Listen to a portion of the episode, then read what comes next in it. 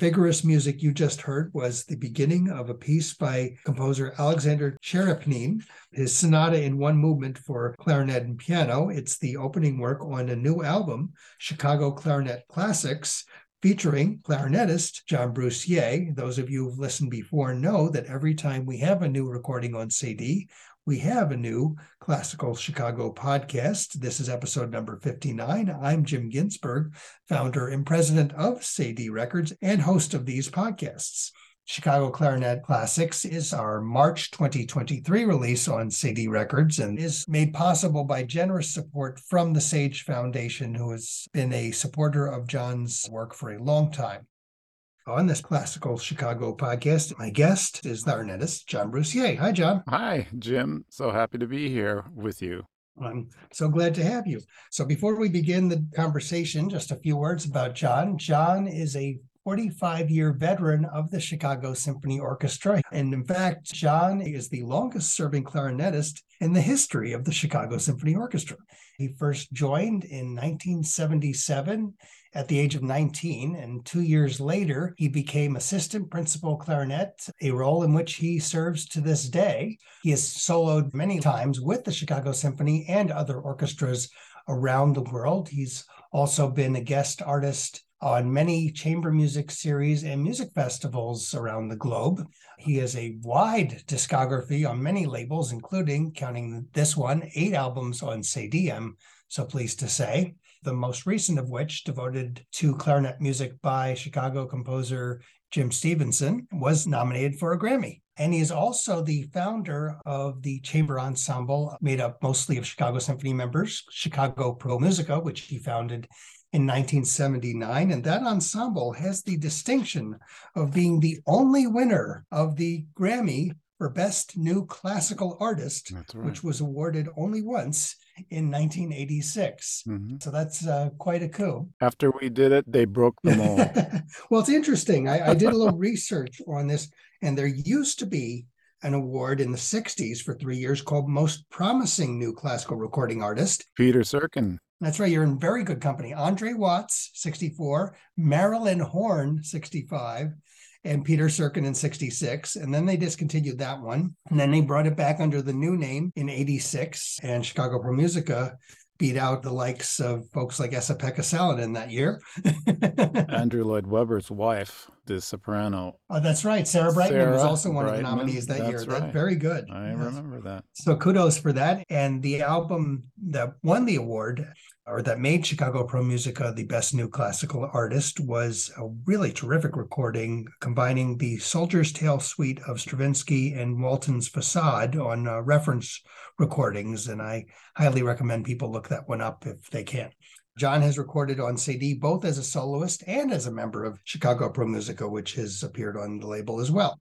So excited about this new program, which, of course, as you might guess from the title, Chicago Clarinet Classics, it's all Chicago composers. The album booklet actually opens with a personal statement where you talk about how this album came about from the original idea to record a different work by one of the composers on this album, Chicago composer Leo Sowerby. Could you talk about that and how the program evolved to feature the repertoire it does? Absolutely. Well, you, in your infinite wisdom, wrote to me about putting together the Sowerby Wind Quintet for a Sowerby recording. And so I did a little bit of research and I said, sure, this is a piece I don't know, but I do know Sowerby's music because back in the 1980s, Solti programmed a piece Comes Autumn Time. It's a little overture for orchestra I remembered playing that, and I knew Sowerby was a big organist in town during the early part of the 20th century.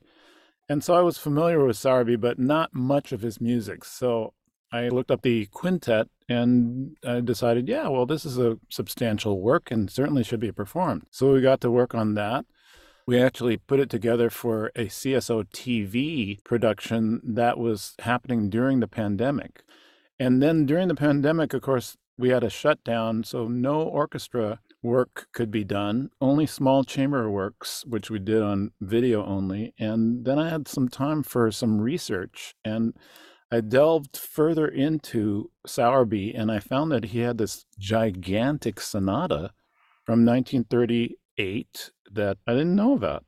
So I looked it up and I talked to some friends, and very few people had known about this piece, but a couple of them had played it. One of them, Russell Harlow, whom I grew up with, who recently retired from the Utah Symphony, had played it. So I got the music and started studying it and finding that this is a massive work and certainly unusual because Sowerby has a certain harmonic style that we don't see a lot of in clarinet and piano sonatas. So I was happy to make this discovery. And then the idea popped into my mind. I said, well, you know, there might be other really good pieces for clarinet and piano written by Chicago composers or composers that have a close connection with Chicago.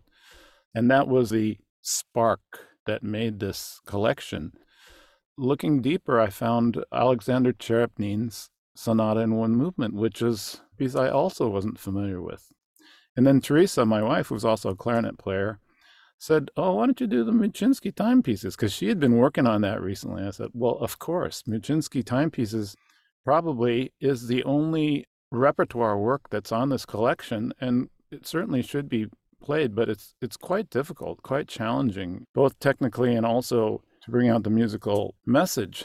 This will be great. And then thinking about all sorts of other Chicago composers that I've had contact with and have done work with. And you suggested that maybe we do Stacy Garrop's piece for unaccompanied clarinet. I said, Well, I know Stacy and I love her, but I didn't know she had a piece for unaccompanied clarinet. Phoenix Rising, which exists in several different forms. The original for a soprano saxophone unaccompanied, and then she did a version for flute unaccompanied and a version for clarinet unaccompanied. I looked at that and I said, wow, this is a really good piece, but it's really hard. So we have several difficult pieces, but luckily I had time to work them up because I wasn't doing orchestra during that time. We were just sitting in our vacation home in rural Michigan. I had plenty of time to get up in the morning and study these works that I hadn't had time to play before. And other things too, like the John Williams Clarinet Concerto, which I've grown to love, and just delving into music that I hadn't really had time to with a full time orchestra schedule. So this was basically a pandemic project born out of this spark that you made of Sowerby. Your story about how the pandemic allowed you the time to put together a program like this. I've heard this echoed by many Cedille artists about some of the albums we've released in the last couple of years that have said the same thing. A silver lining of the pandemic was that it allowed them the time to put together programs that they just would not have been able to if they were doing their full performance and touring schedules. So I guess that's one small benefit. And I say that as I am recording this podcast remotely because after three years of avoiding this plague, I actually tested positive for COVID this week. We're recording this in the middle of January, I should note. So this is a beautiful evolution that this program came together. And then thinking of other pieces that could be clarinet and Chicago connected. And of course, there was Shulamit Ran's piece for an actor. But that piece was written back in 1978, and it had been recorded several times, including by my very good friend and colleague Larry Combs. But I thought, oh, this is a great piece. I would like to do it too. So I worked it up, played it on a recital, and I asked Shulamit if she'd get together with me and look at it listened to what I was doing with it, and she made some suggestions. And then she said, "By the way, do you have my more recent unaccompanied clarinet piece, Spirit?" And I said, "No, I didn't know of it." So she sent it to me, and I said, "Wow, this is perfect." And then at the same time, my wife Teresa was working on some composition, which she didn't really have time to devote to composition, most because she is a performing clarinetist and a, an educator teaching all the time. But during the pandemic, she also had time to work on composition. So this whole project sort of coalesced during the time of uh, lockdown. We were in our idyllic vacation spot in Michigan practically for an entire year. So Teresa Reilly was making her compositional debut on this album. Of course, she's played clarinet with me many times in the Chicago Symphony and we've made other solo and duet recordings together, but this is her first compositional debut. And her piece, The Forgiveness Train, is also born from this pandemic isolation and it has lots of bird song mm-hmm. in it because we hear birds in Michigan. It's just a wonderful addition. So then we have these three historical pieces, historical meaning 20th century works for clarinet and piano written by dead white men composers. And then we have three 21st century works by living, breathing women composers in Chicago. It's a perfect balance and it's such a wonderful variety of different styles. I couldn't be more delighted how this turned out. I hope listeners will be as delighted because this has become a labor of love and it's a delightful program. The sequence in which Jim arranged it all is wonderful. Well, the sequence was based on your recital at Roosevelt, of course, uh, Chicago College of Performing Arts, Ganz Hall recital, which included all but one of the pieces. And so I actually used that order. Actually, the funny part is I hadn't referenced that till I'd come up with what I thought was the best order. And then I came across the program for that concert. I'm like, oh, it's exactly the same order except for putting Teresa's oh, piece in there. right. So before we move on to the individual pieces on the program itself, do you want to say a word about the album dedication?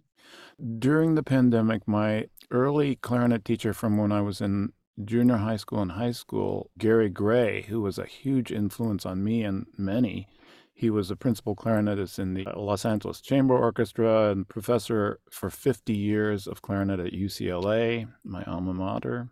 He passed away in December of 2020. And so I dedicate this album to his memory because he was such a huge influence on me. And I was sorry to lose him so early because he certainly had so much more to give. And I hope to honor him and his influence on me with making this recording. Well, to move on to the program itself, there are six works on the program, and I should note that three of them are world premieres outright on recording, and one is a premiere of the clarinet version. Uh, that, of course, is the piece by Stacy Garrop that you mentioned was originally written for soprano saxophone that already makes this program unique and special. And for each piece, we will attempt to discuss uh, the composer's relationship to Chicago, as well as John, your personal relationship to the composer or and or his or her music. So let's start with uh, Cherepnin, who comes from a very musical family. John, can you talk about that upbringing and what brought him to Chicago? Uh, Cherepnin was born in Russia and lived from 1895 to 1977 and he came from a very musical family. His dad, Nikolai Cherepnin, studied with Nikolai Rimsky-Korsakov back in St. Petersburg. They had lots of friends. All the famous Stravinsky and Diaghilev and all those from the early 20th century would be at their house. So eventually, Alexander Cherepnin moved out when they had the revolution and then went to Paris for several years. And it was during this time in 1939 that he wrote his sonata in one movement. It's not actually a piece that he wrote in Chicago, but very shortly after he wrote this piece, he did come to Chicago and uh, was on the faculty of DePaul University School of Music for many years, where one of the other composers on this album studied with him. Uh, Robert Muczynski was a student of Alexander Cherepnin. Alexander Cherepnin, he had three sons, at least two of whom became composers as well. One of them, I think, Serge Cherepnin, if I'm not mistaken, is very well known in the electronic music community. He was a pioneer in composing electronic music. So there's the connections there with Chicago, and Cherepnin was also very well connected with the musical community in Chicago, and he was a very good friend of uh, Rudolph Ganz, who was at the Chicago College of Music, which is where both Teresa and I teach now at the Roosevelt University. So it was a tight knit musical community, and Sowerby was also part of that community. So this was in the early 20th century. These composers made their home in Chicago and were inspired to write music for the Chicago music community. So I was happy to discover these very substantial works and put them together.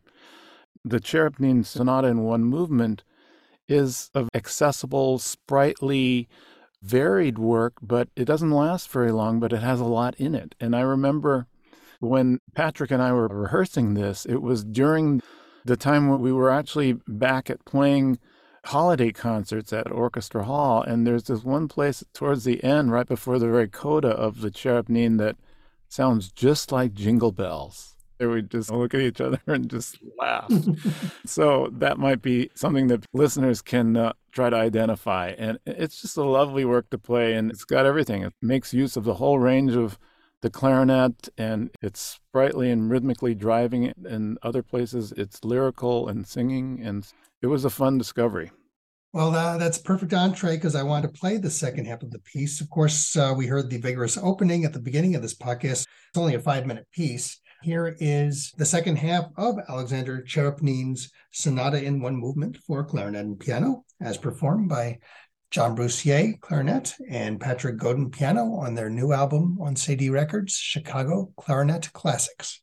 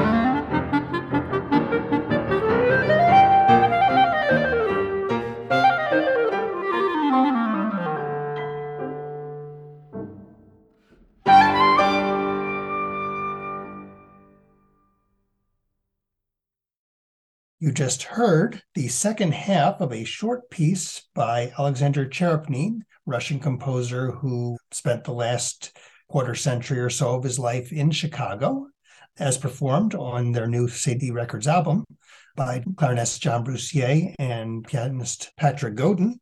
Uh, John, you mentioned that you didn't really know this work before you started this project. Yes. Uh, do you have a sense of how well known it is generally in the clarinet community? I have a sense that it's not known at all in the clarinet community. Oh, community. wow. I looked for recordings of it. I could find maybe one YouTube video of somebody performing Mhm. it on a recital back in the 1970s. Wow. And I thought, wow, this is a pretty cool piece. And so that was my discovery. And it was based on just digging for other pieces that were written by Chicago composers. Well, that is really amazing to me because it is such a terrific piece and it's Yeah. been around for quite a while, having been written in 1939. So I'm so glad you're able to bring it out and so brilliantly on this recording. Thank you. Appreciate it. Well, fast forward uh, to a composer who was not born until 30 years after that piece was written, Stacy Garrop. The second piece on the program is the premiere on recording of the clarinet version of her piece titled Phoenix Rising, originally written for soprano saxophone, also exists in version for flute.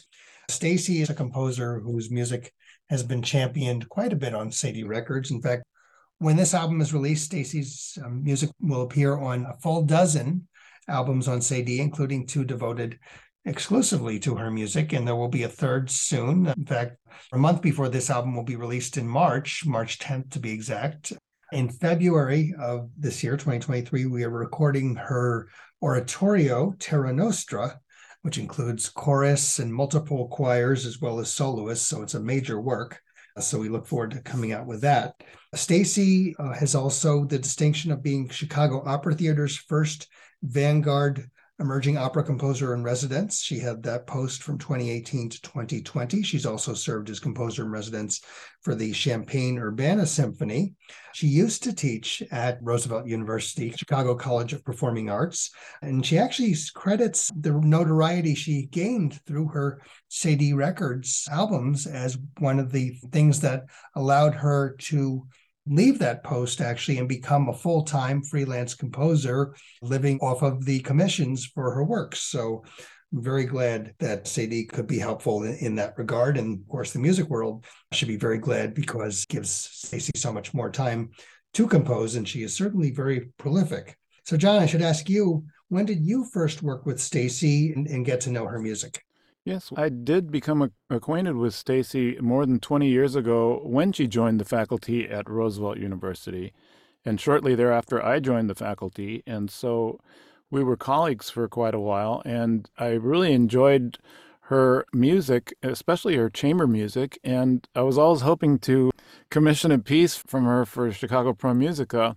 Never got around to that. But, you know, of course, there's still time for that in the future and I enjoy her company because she's such a delightful individual. And we were happy to play her piece, The Battle for the Ballot, at Ravinia ah. at the Chicago Symphony last summer, which was a special event. Yeah, Stacy and I have been friends and colleagues for more than 20 years. So I'm happy to present this first recording of her clarinet version of Phoenix Rising. It's such a wonderful, evocative, challenging work. And I'm just so happy that she took the time to work with me on it and did give some really valuable feedback during my preparation of this piece as well as during the recording. I'm really excited and, and gratified that we've we've been able to put this together. Can you mention anything specific she told you about the piece as you were learning it? Yes. Well, first of all, the narrative is so important. It, it really paints the picture of this first movement this 800 year old phoenix, this bird dying on a funeral pyre. And then there are various different effects like bending of tones, like oh, like moaning, and then the flapping of the wings that are worked in. These are special effects, but they're worked into the regular clarinet techniques. Before we go any further, I would like to play the end of the first movement, just the last few seconds, so people can hear both of those effects you just mentioned. Technically, how do you produce those? Well, first of all, the fluttering effect is just not actually playing through the instrument, but playing over the mouthpiece, going like that. You can just do that near the clarinet mouthpiece. And then bending requires a special flexibility of both the air and the lips. So you bend the tone a certain way, and it's just one of those things you have to get used to because we don't use it in standard practice.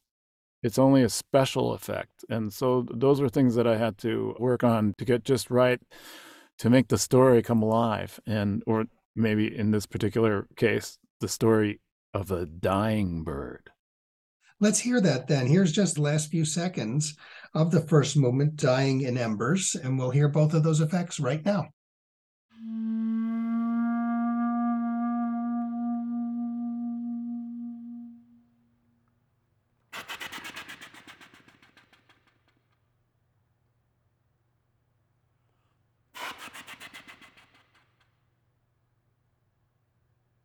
So you just heard just the last seconds of the first moment from Phoenix Rising, a piece by Stacy Garrop. Since you've been referencing the program, uh, here's how Stacy succinctly describes the program in the notes to the album.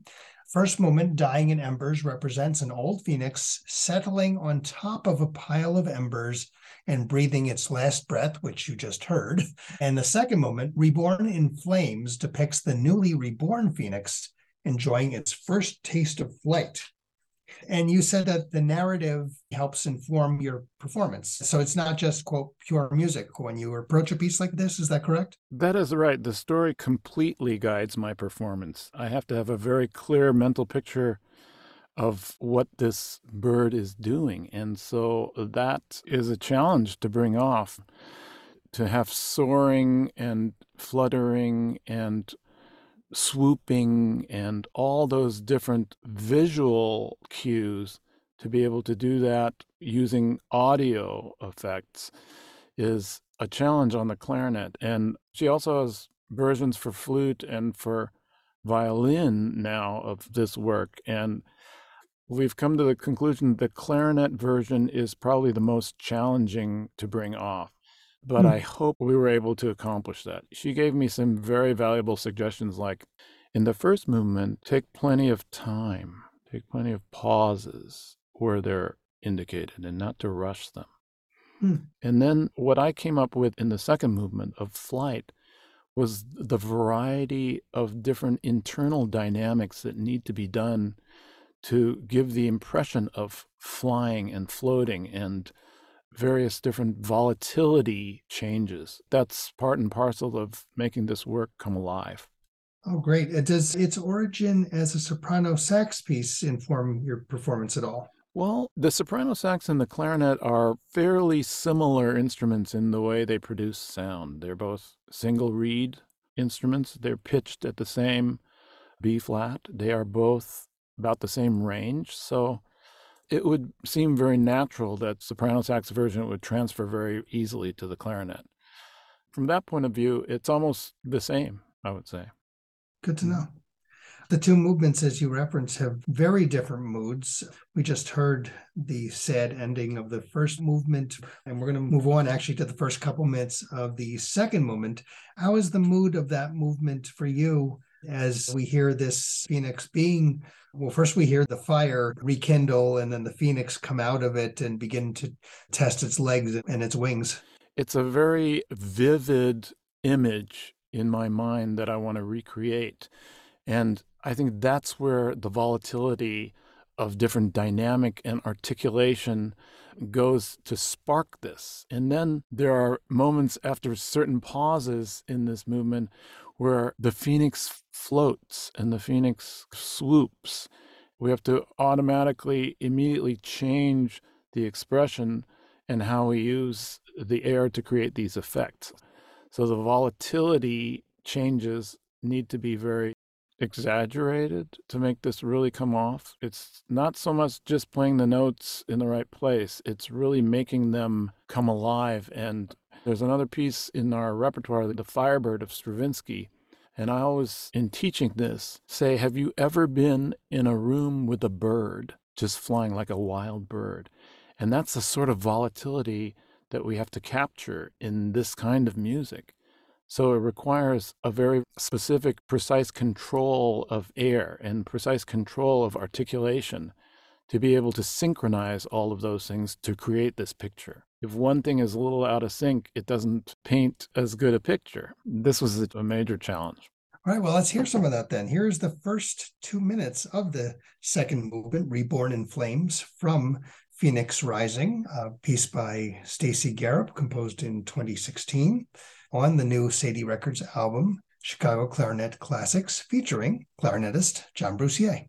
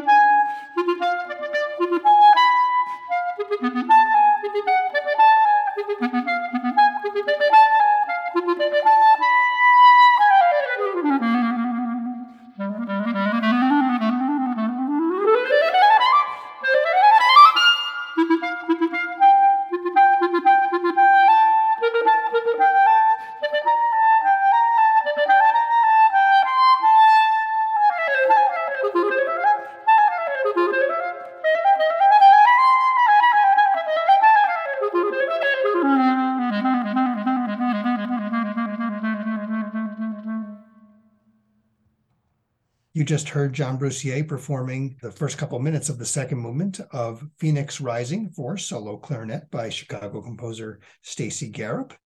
And if you're enjoying what you've heard so far, and I sure hope you are, you can find this album when it is released on March 10, 2023, on all the streaming sites you enjoy. You can also order it, even pre order it ahead of release date on places like Amazon.com and, of course, the Cedille Records website, C E D I L L E records.org. But however you like to experience or obtain your music, it will be there. And I sure hope you'll want to take advantage of that.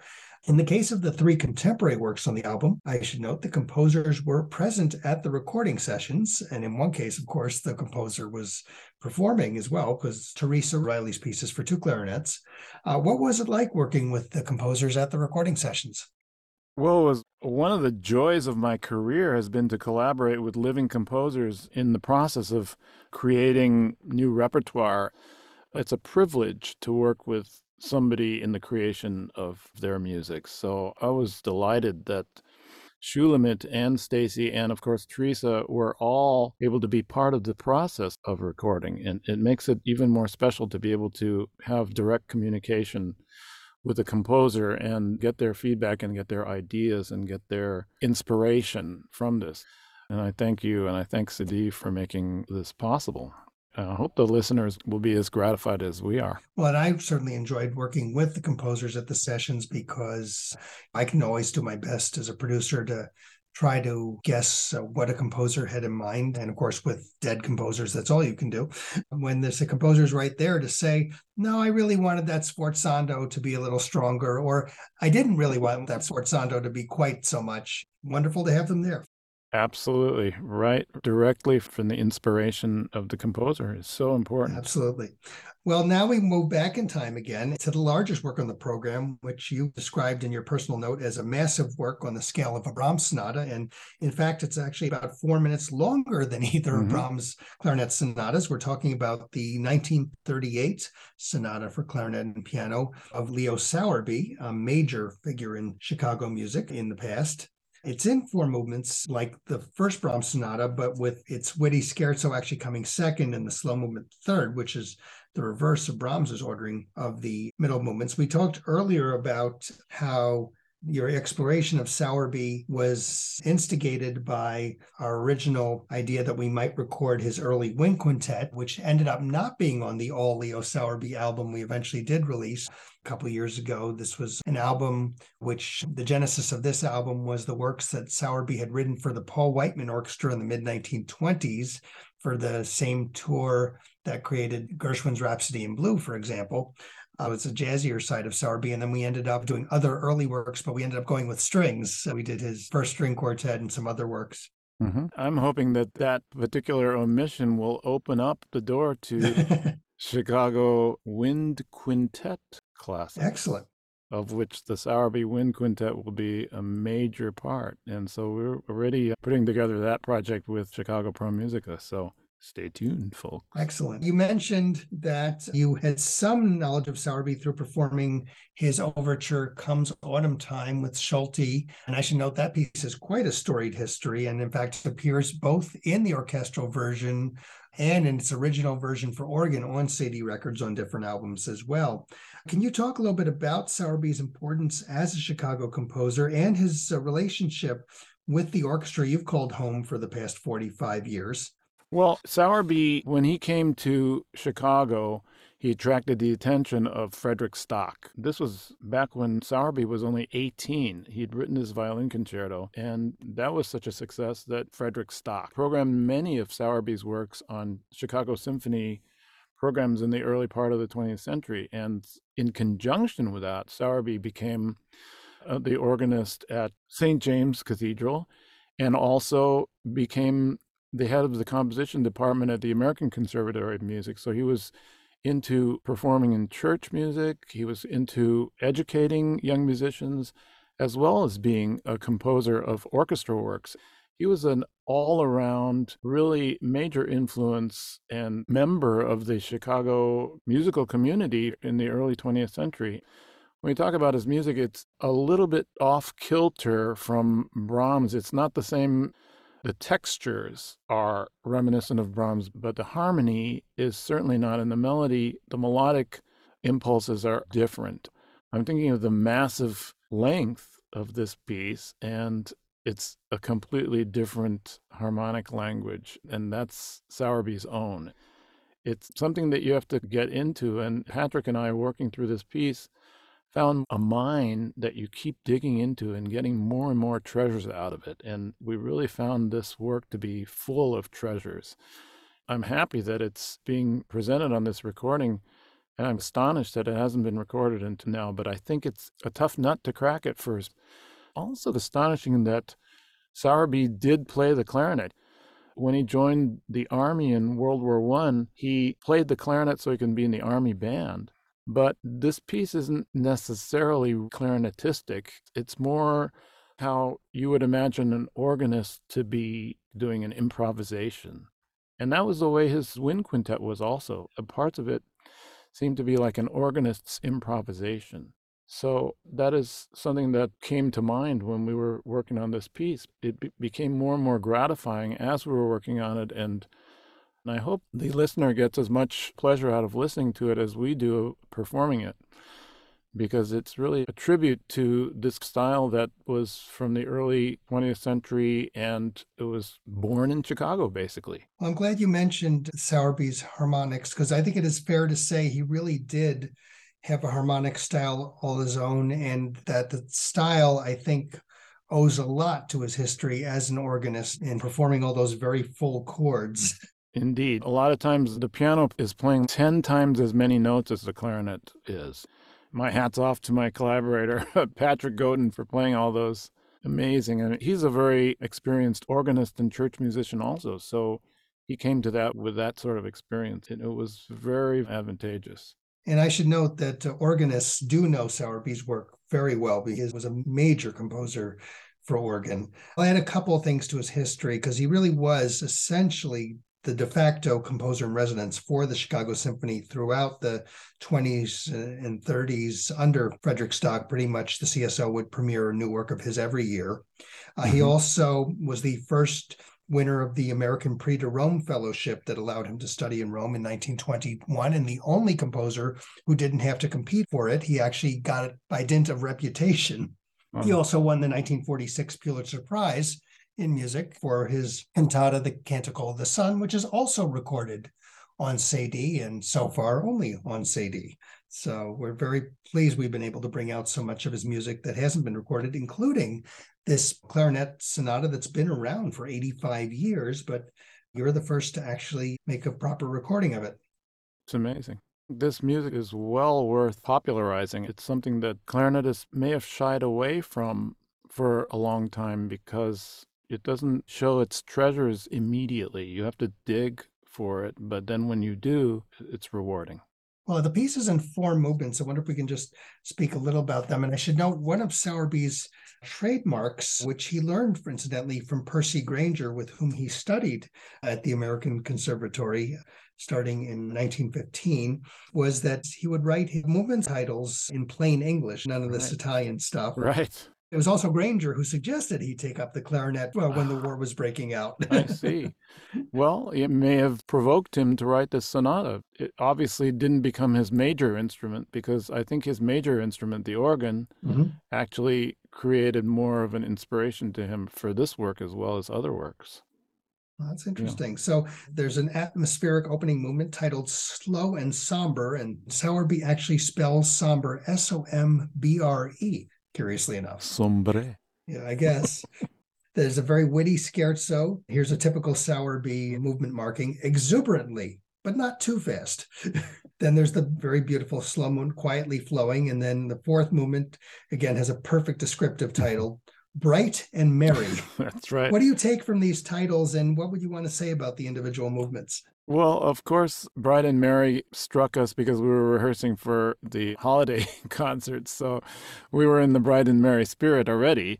And then the other movements all made natural sense when you understood what he was talking about. So let the music speak for itself. Well, let's do that. And I have to say or confess that I tend to be one who gravitates towards faster and more exciting movements. But in this case, I find the slow movement just so sublime. It's delightful. It's beautiful. And I thought we could hear like the last little more than a third of it as our excerpt. What would you like to say about what makes this movement so special? Well, it floats and it has this almost Debussy like quality of fluidity to it. And so that's what I experience. And then the floating clarinet line on top of the arpeggios that are very fluid. I would say that the fluidity and the song like quality create a special atmosphere. Well, that's a perfect description. So let's just go with that. This is the uh, not quite all second half of the third movement, Quietly Flowing from Leo Sowerby's 1938 Sonata for Clarinet and Piano, performed by John Bruce Yeh clarinet and Patrick Godon piano.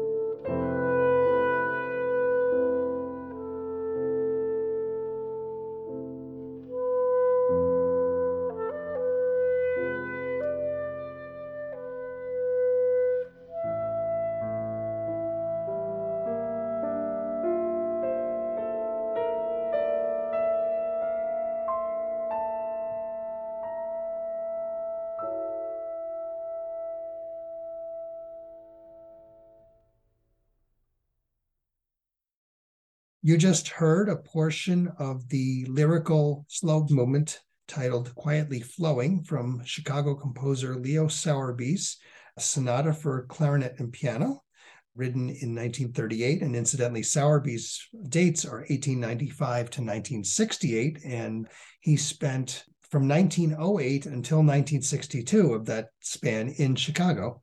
And you just heard that performed on the new album, Chicago Clarinet Classics. You heard it performed by John Bruce Yeh, clarinet, my guest on this podcast, and Patrick Godon, piano. Actually, this might be a good time, John, to talk about working with Patrick, both in general in performance and specifically as a recording partner. Patrick and I have been good friends, and my wife, Teresa Reilly, and Patrick actually went to school together at DePaul University. So we've all grown to be very good friends and family friends together and have had many opportunities to perform recitals. And since Patrick is also a conductor, we've played many times in orchestras with him. In his tower chorale, he conducts, we played requiems by Mozart, by Brahms and lots of chamber music together. So Patrick is a dear friend and regular keyboard player with the Chicago Symphony. We've collaborated on many projects, and this particular one was very special, as was the previous one where we played Jim Stephenson's clarinet music. So he's become a regular partner and consider him very, very close friend. And, and we're happy to do these projects together. It's, it's a delight to work with Patrick. And I can say, uh, as album producer, it was a pleasure to work with Patrick on this album as well as you, John. Thank you. Now, Patrick's not in the next piece, however. The next piece is another solo clarinet work, and this one is by composer Shulamit Ran, who has been on the faculty of the University of Chicago since 1973. She's professor emeritus now. She is one of those composers who's won just about every honor that is out there to be won. She's a member of both the American Academy of Arts and Letters and the American Academy of Arts and Sciences. She was the Chicago Symphony Orchestra's second composer in residence, serving from 1990 to 1997. Like Sowerby, she is also a Pulitzer Prize for Music winner. She won, in her case, for her symphony, which she wrote in 1991. Uh, this is a major figure, not just in Chicago, uh, but in, in, music in America and, and the world over. How well did you know her before we started working with her on this album? And what other works of hers have you played? Sure. I've known Shulamit since almost the very day I moved to Chicago back in 1977. She was already a distinguished professor at the University of Chicago, and I played lots of her chamber music. And when she was composer in residence in the Chicago Symphony, we played several of her orchestra works that she wrote specially for us. So I've known her also as a friend and colleague for more than 40 years. And I'm happy that she actually brought this piece to my attention because I was aware of her earlier clarinet work for an actor monologue. And when I prepared that, she mentioned Spirit that she had written recently in 2017 after the death of Laura Flax, who was a very important and active and creative New York freelance clarinet player that played in groups like Da Capo Chamber Players. And she and Shulamit had formed a very close bond. And a lot of Shulamit's chamber music, which I've also played, was written with Laura in mind. I had met Laura a few times, and so we were both upset with her untimely passing. And then Shulamit was inspired to write this work in honor and in memory of, of Laura. And most of the work is ebullient and upbeat and passionate because that was the sort of musician that Laura was. At the very end, it becomes with this atmosphere of resignation and of sadness only at the very end. And the last three notes are these ghostly. Oh, oh, it's A, which is La, Re, which is D, F, like that. So it just evaporates, and then always in my heart is what Shulamit writes at the end of this piece. So it is a very personal, and the fact that I had known Laura also, it makes it very poignant to play this piece, and I'm happy we were able to record it.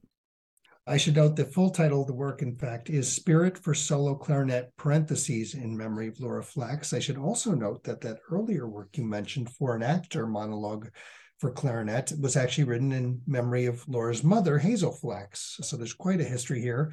And let me just read uh, what Shulamit has to say about it in the notes to the album.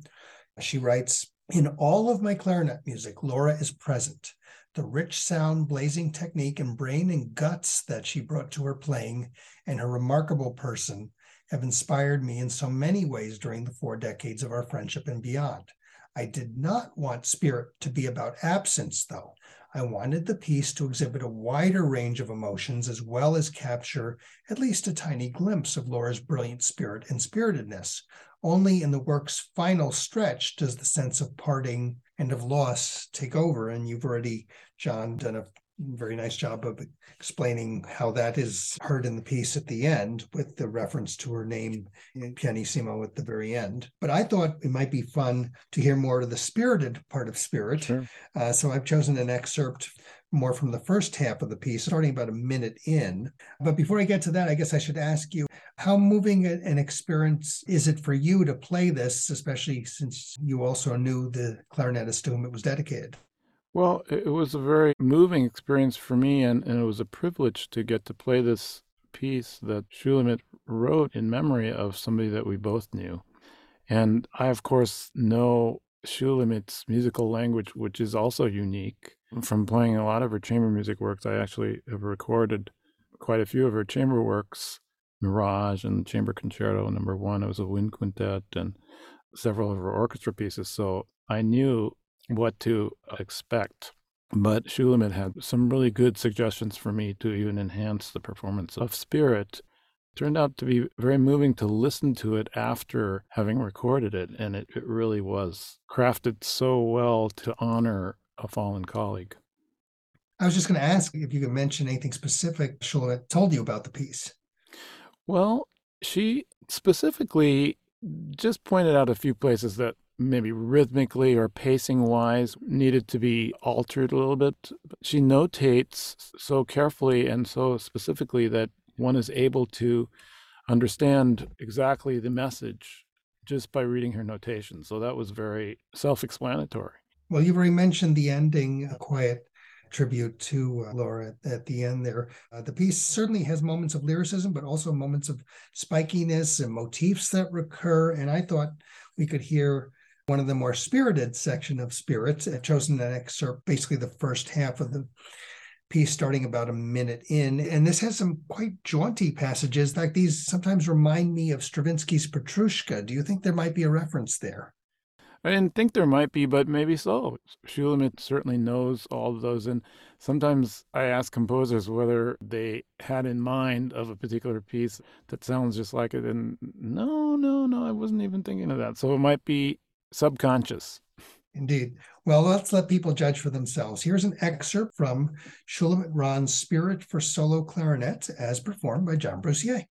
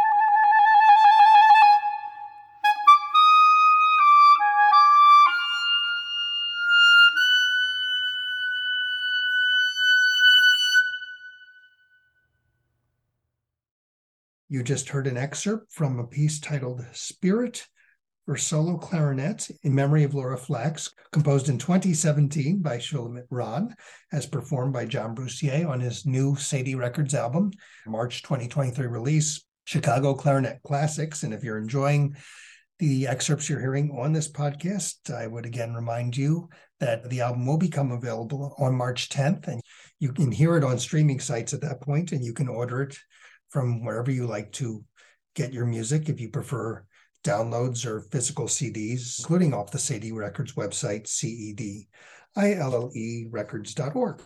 The next piece on the album obviously has personal Indeed. significance for you uh, and brings in your other performing collaborator on the album. I'm, of course, speaking of your wife, Teresa Reilly.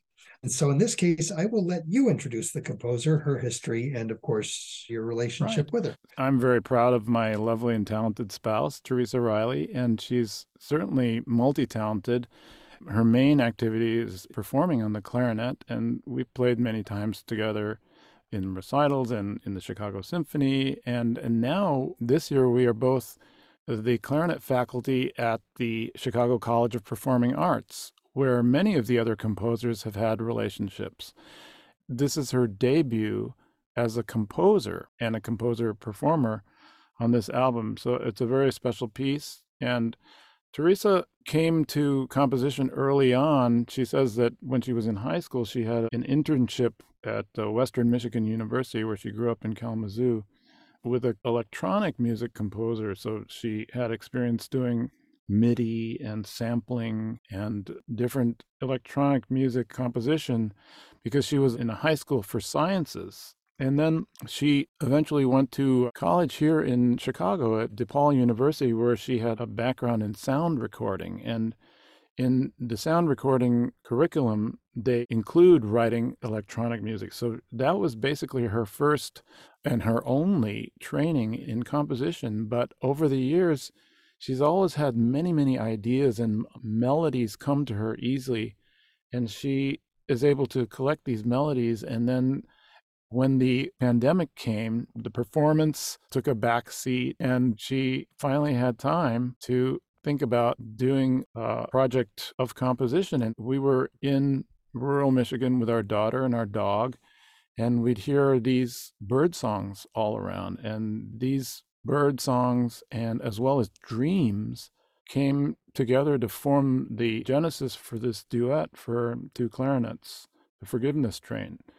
And the occasion of the October of 2020 public performance of this coincided with a lot of racial tensions in America, and people were all up in arms about the murder of George Floyd. And so this all figured into her inspiration for this piece, as well as dreams that she had of different subjects, as well as her grandmother. Her grandmother used to make quilts for everybody in the family. So she had this idea of the first and the last movements being this patchwork quilt put together. And that was the way she came to making the different compositional aspects of this piece. And the middle movement she had different aleatoric sections where we would choose from the different melodies and then play off of one another. And that's the movement that has the most bird song.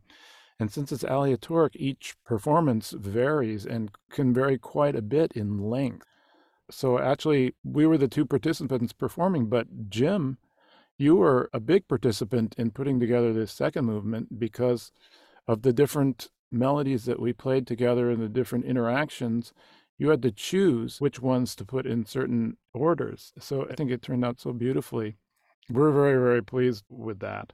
In Michigan, where we were at Sister Lakes, where we have our vacation home, we were there for an entire year. So we heard constant bird songs during the summer, and it was bird songs that Teresa heard in their childhood in Kalamazoo.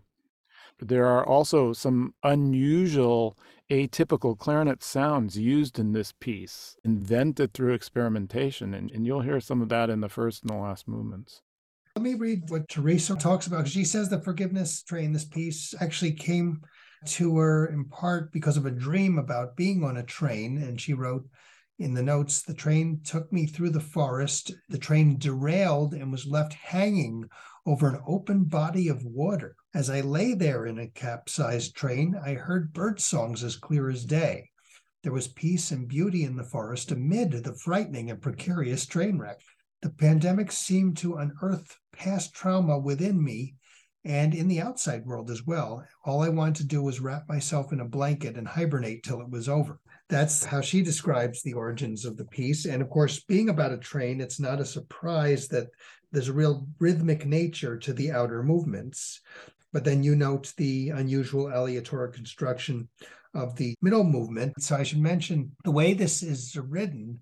And I'm looking actually at the score I used at the session and the first two lines are, are actually spelled out. I actually have edit marks written there, but then the rest I had to put together pretty much on the fly. There was no way I could actually mark this in the score. I could just take the different takes and put them together. And the trick here was there are eight different themes, and there's some guidance as to what order they should come in and what one player should be doing when the other one picks one of these themes. And then eventually, the return of theme one is supposed to indicate that the end is coming and that's where the last theme theme eight comes in.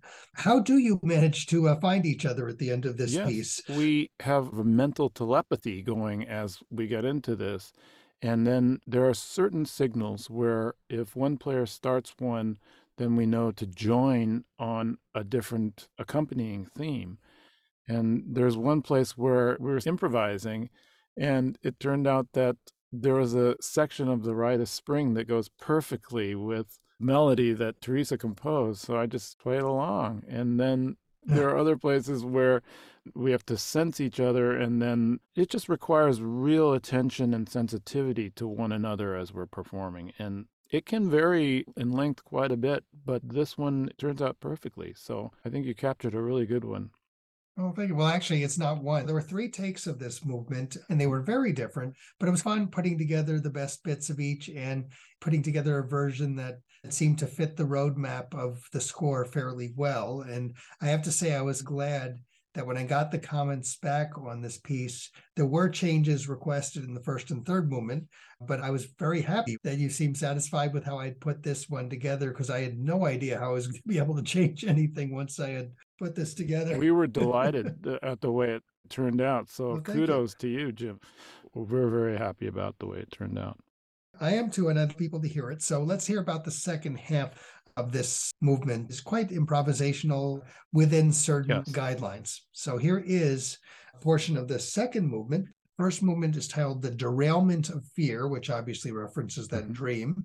The third movement is The Rhythm of Birth, and the middle movement that we're going to hear an excerpt from right now is titled The Gifts Beneath the Wounds. John Bruce Yeh and Teresa Reilly, clarinets.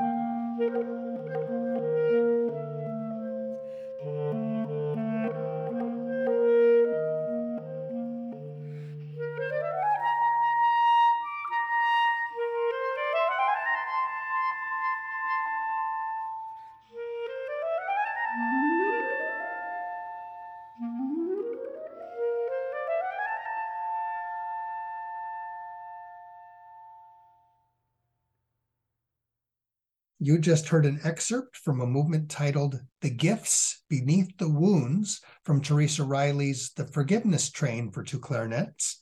And the two clarinets were John Bruce Yeh and his wife, Teresa Riley, the composer mm-hmm. of that piece. So now we've heard works for clarinet and piano, solo clarinet, and clarinet duo. So this might be a good time to talk about working with Cedille Records engineer Bill Malone and your experience of the recording sessions.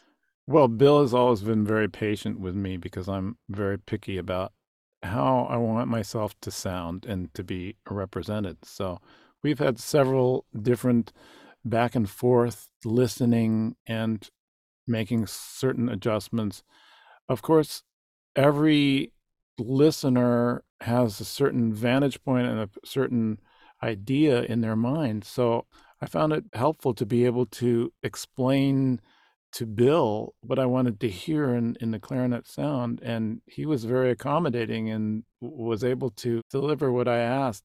Over eight albums working together, we've become acquainted with one another. And of course, they've been in different venues. So I always think when I'm in a venue, how do I want to hear a performance? It's like each listener in a particular place, in a particular venue, has a particular experience. So I'm hoping that each time we've maximized the listening experience for whoever is going to be listening to this recording. And Bill has been very sensitive and very accommodating when it comes to how we present our performance. And I will note that for me, how well the different types of pieces on piano, solo, duo fit together on this album. And of course, there was an even wider range of pieces on your previous CD album, the all works of Jim Stephenson, which ranged from a concerto to chamber works to solo works that happened to receive a Grammy nomination for the quality of the sound on that recording. Right. So kudos to Bill for that. Very important that Cedille pays such attention to the quality of sound, and that's what we want everybody to hear the music in the best light. To move now to the last work on the program, this is Robert Muczynski's Timepieces for Clarinet and Piano, Opus 43, written in 1983. And though it's written decades later than the first piece on the album, the Cherepnin, I feel this, especially the first moment, brings us to a similar sound world as the Cherepnin. Would you agree with that? I would say that is true, and that is no coincidence because Robert Muczynski studied with Alexander Cherepnin at DePaul University. So I think that may have something to do with it. Oh, of course. It's become a real popular piece amongst clarinet players, but it really is quite challenging to pull off, at least in the way I saw it. So I'm happy to have had this opportunity to uh, work with Patrick on it and to present it in our way. What more would you want to say about Muczynski's career, including his time in Chicago? Muczynski was at DePaul University as a student, and the year he graduated, which was 1950, the clarinetist who was principal clarinet in the Chicago Symphony happened to be Mitchell Lurie. Mm. He spent exactly one season in the Chicago Symphony when he decided it was too cold in Chicago, and he and his wife moved back to California. But they had that connection. And then in 1983, he, along with the International Clarinet Association, commissioned a work to be presented at the 1984 International Clarinet Association convention in London. So he commissioned Muczynski to write these timepieces. And I think because it was presented at this convention, it immediately got attention and people wanted to play it. So it's become a real staple in the clarinet repertoire and it's performed regularly on college recitals. It's a difficult piece, so it's performed at various different levels. We wanted to perform it at the very, very highest level he's called it timepieces. So there's a lot of a rhythmic intricacy in this piece, but it's all very standard notation. So we're really excited to be able to play timepieces by Muczynski. And even though it's been recorded before, I hope people like our performance. Well, I think it is fair to say that this is the one repertory piece for clarinetists on the album. I should ask if you've played other music of Muczynski and or if you ever met him. I never got the chance to meet him. I feel like I know him because I have performed his wind quintet, and then there's a trio that he wrote for clarinet, cello, and piano that I haven't played, but I've heard. And of course, he was a pianist, so most of his repertoire was for solo piano, and I think pianists know him for that. But this piece has really become popular, as well as I think he has a flute sonata that's become popular with flutists. As you say, it really is the only standard repertoire piece on this album. And I hope the other five pieces here become standard repertoire pieces too after people have a chance to hear it. And what makes the piece so popular among clarinetists? Like the Cherepnin, it's immediately accessible. It makes a positive effect.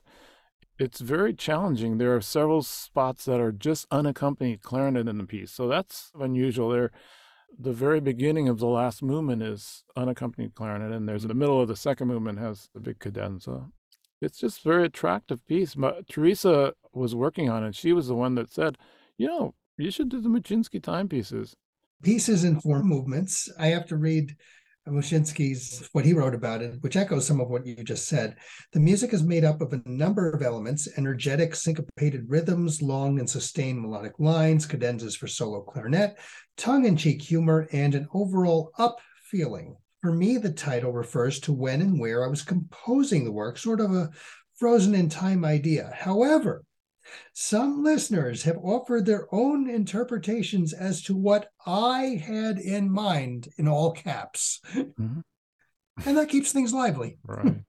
That's right. People have said that he was also a watch collector. So that could be another twist to the title, but it is a provocative title and the various different ways that he manipulates time in rhythm and in meter are very interesting. So that is a, another attractive feature of, of this work. Well, speaking of keeping things lively, let's hear the first moment titled Allegro Risoluto, and it's short enough that we can hear the whole thing. Anything you'd like to say about it before we put it on? Just enjoy, like we did. All right, so here is the first movement, Allegro Risoluto, from Robert Muczynski's four movement suite titled Timepieces for Clarinet and Piano, Opus 43. Once again, we hear clarinetist John Bruce Yeh with pianist Patrick Godon.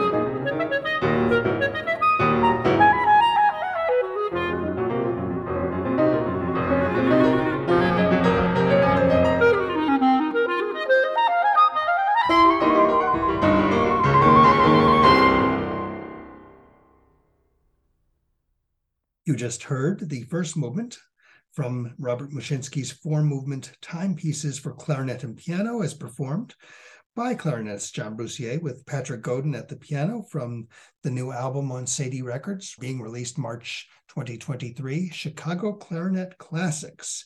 And once again, I'll remind people that on March 10, this becomes fully available on all streaming sites. And if you placed a pre order, that's when it will ship, and you can order off of ArkivMusic or Amazon.com or Cedille Records' own website. So, however you like to enjoy your music, I hope you'll want to check out this album. And now that people have heard excerpts from all six pieces, uh, again, three of them are world premieres, and one is a world premiere in the version for clarinet. Uh, what would you like people to take away from this generous program? I should note it's almost 77 minutes. What would you like people to take away from the album as a whole? Well, I would like people to enjoy this music and the variety that it presents and to actually discover something the way I discovered these pieces firsthand. Also, to show that Chicago has been, at least for a century and a half, an incredible place for musicians and for music to thrive. The way Cedille has championed Chicago musicians and Chicago music has been a major reason that people know about this music. I mean, we wouldn't have discovered Sowerby's Sonata, which is huge, and brought to the attention new piece by a fledgling composer who's happened to be a performer on the clarinet for many years here with me. And I want people to enjoy and to have their imagination sparked and to just see what we're doing here. I have to return the compliment, John, because without your advocacy, people wouldn't get to hear these pieces either. You know, for me, uh, running a label whose mission is to promote Chicago musicians, past and present, performers and composers, this album really could not be more in our wheelhouse. So thank you for bringing us this uh, project. It's totally a labor of love, and I appreciate your support and your advocacy, and everything that you do is just so positive. So thank you. Well, so uh, let me ask you, what's coming up for you in the rest of the 2023 concert season, including the summer? Well, we're back in business at the Chicago Symphony, and we're just now about to embark on our first tour since February of 2020. So we've been in Chicago for that whole time of the pandemic, and now we're venturing out. We're taking a North America tour in January and beginning of February, and then we're going back to Florida in the end of February and beginning of March. And then uh, finish out the season and finish out Maestro Muti's music directorship. And then we do Ravinia. And then uh, it's basically back to business as usual. And they're planning a, a, European tour in January of 2024. And Maestro Muti has agreed to conduct us on that too. I'm going to still find time to do projects because, as I mentioned, the Wind Quintet project for Chicago Wind Quintets is very close to the top of our list. And I'm very happy to be working on a project of performing uh, the music of John Williams, the clarinet concerto, which has never been recorded. A lot of those things are on my plate and have to be organized. And then uh, we have to work in family time too. So my wife and I are busy with our teenager and uh, my two older daughters and my, my middle daughter having two children, so I have grandchildren now. So it's all about balance. I think balance is the key to life, and I like to make that my motto. Oh, that's really lovely. Uh, well, we've talked a lot about Chicago as a musical city on this podcast, of course, because of the album being all Chicago. And I think it really does say something about Chicago as a city that you are able to construct a program of old and new music like this. But I still always end these podcasts with a question about what makes Chicago special as a musical city. I would love for you to talk as a 45 year veteran of the Chicago Symphony about how that institution has changed over the years in your personal experience and how classical music in Chicago outside of the symphony and lyric opera has also grown and diversified during your time. Well, Chicago, since the time I came here in 1977, has always been a vibrant cultural center.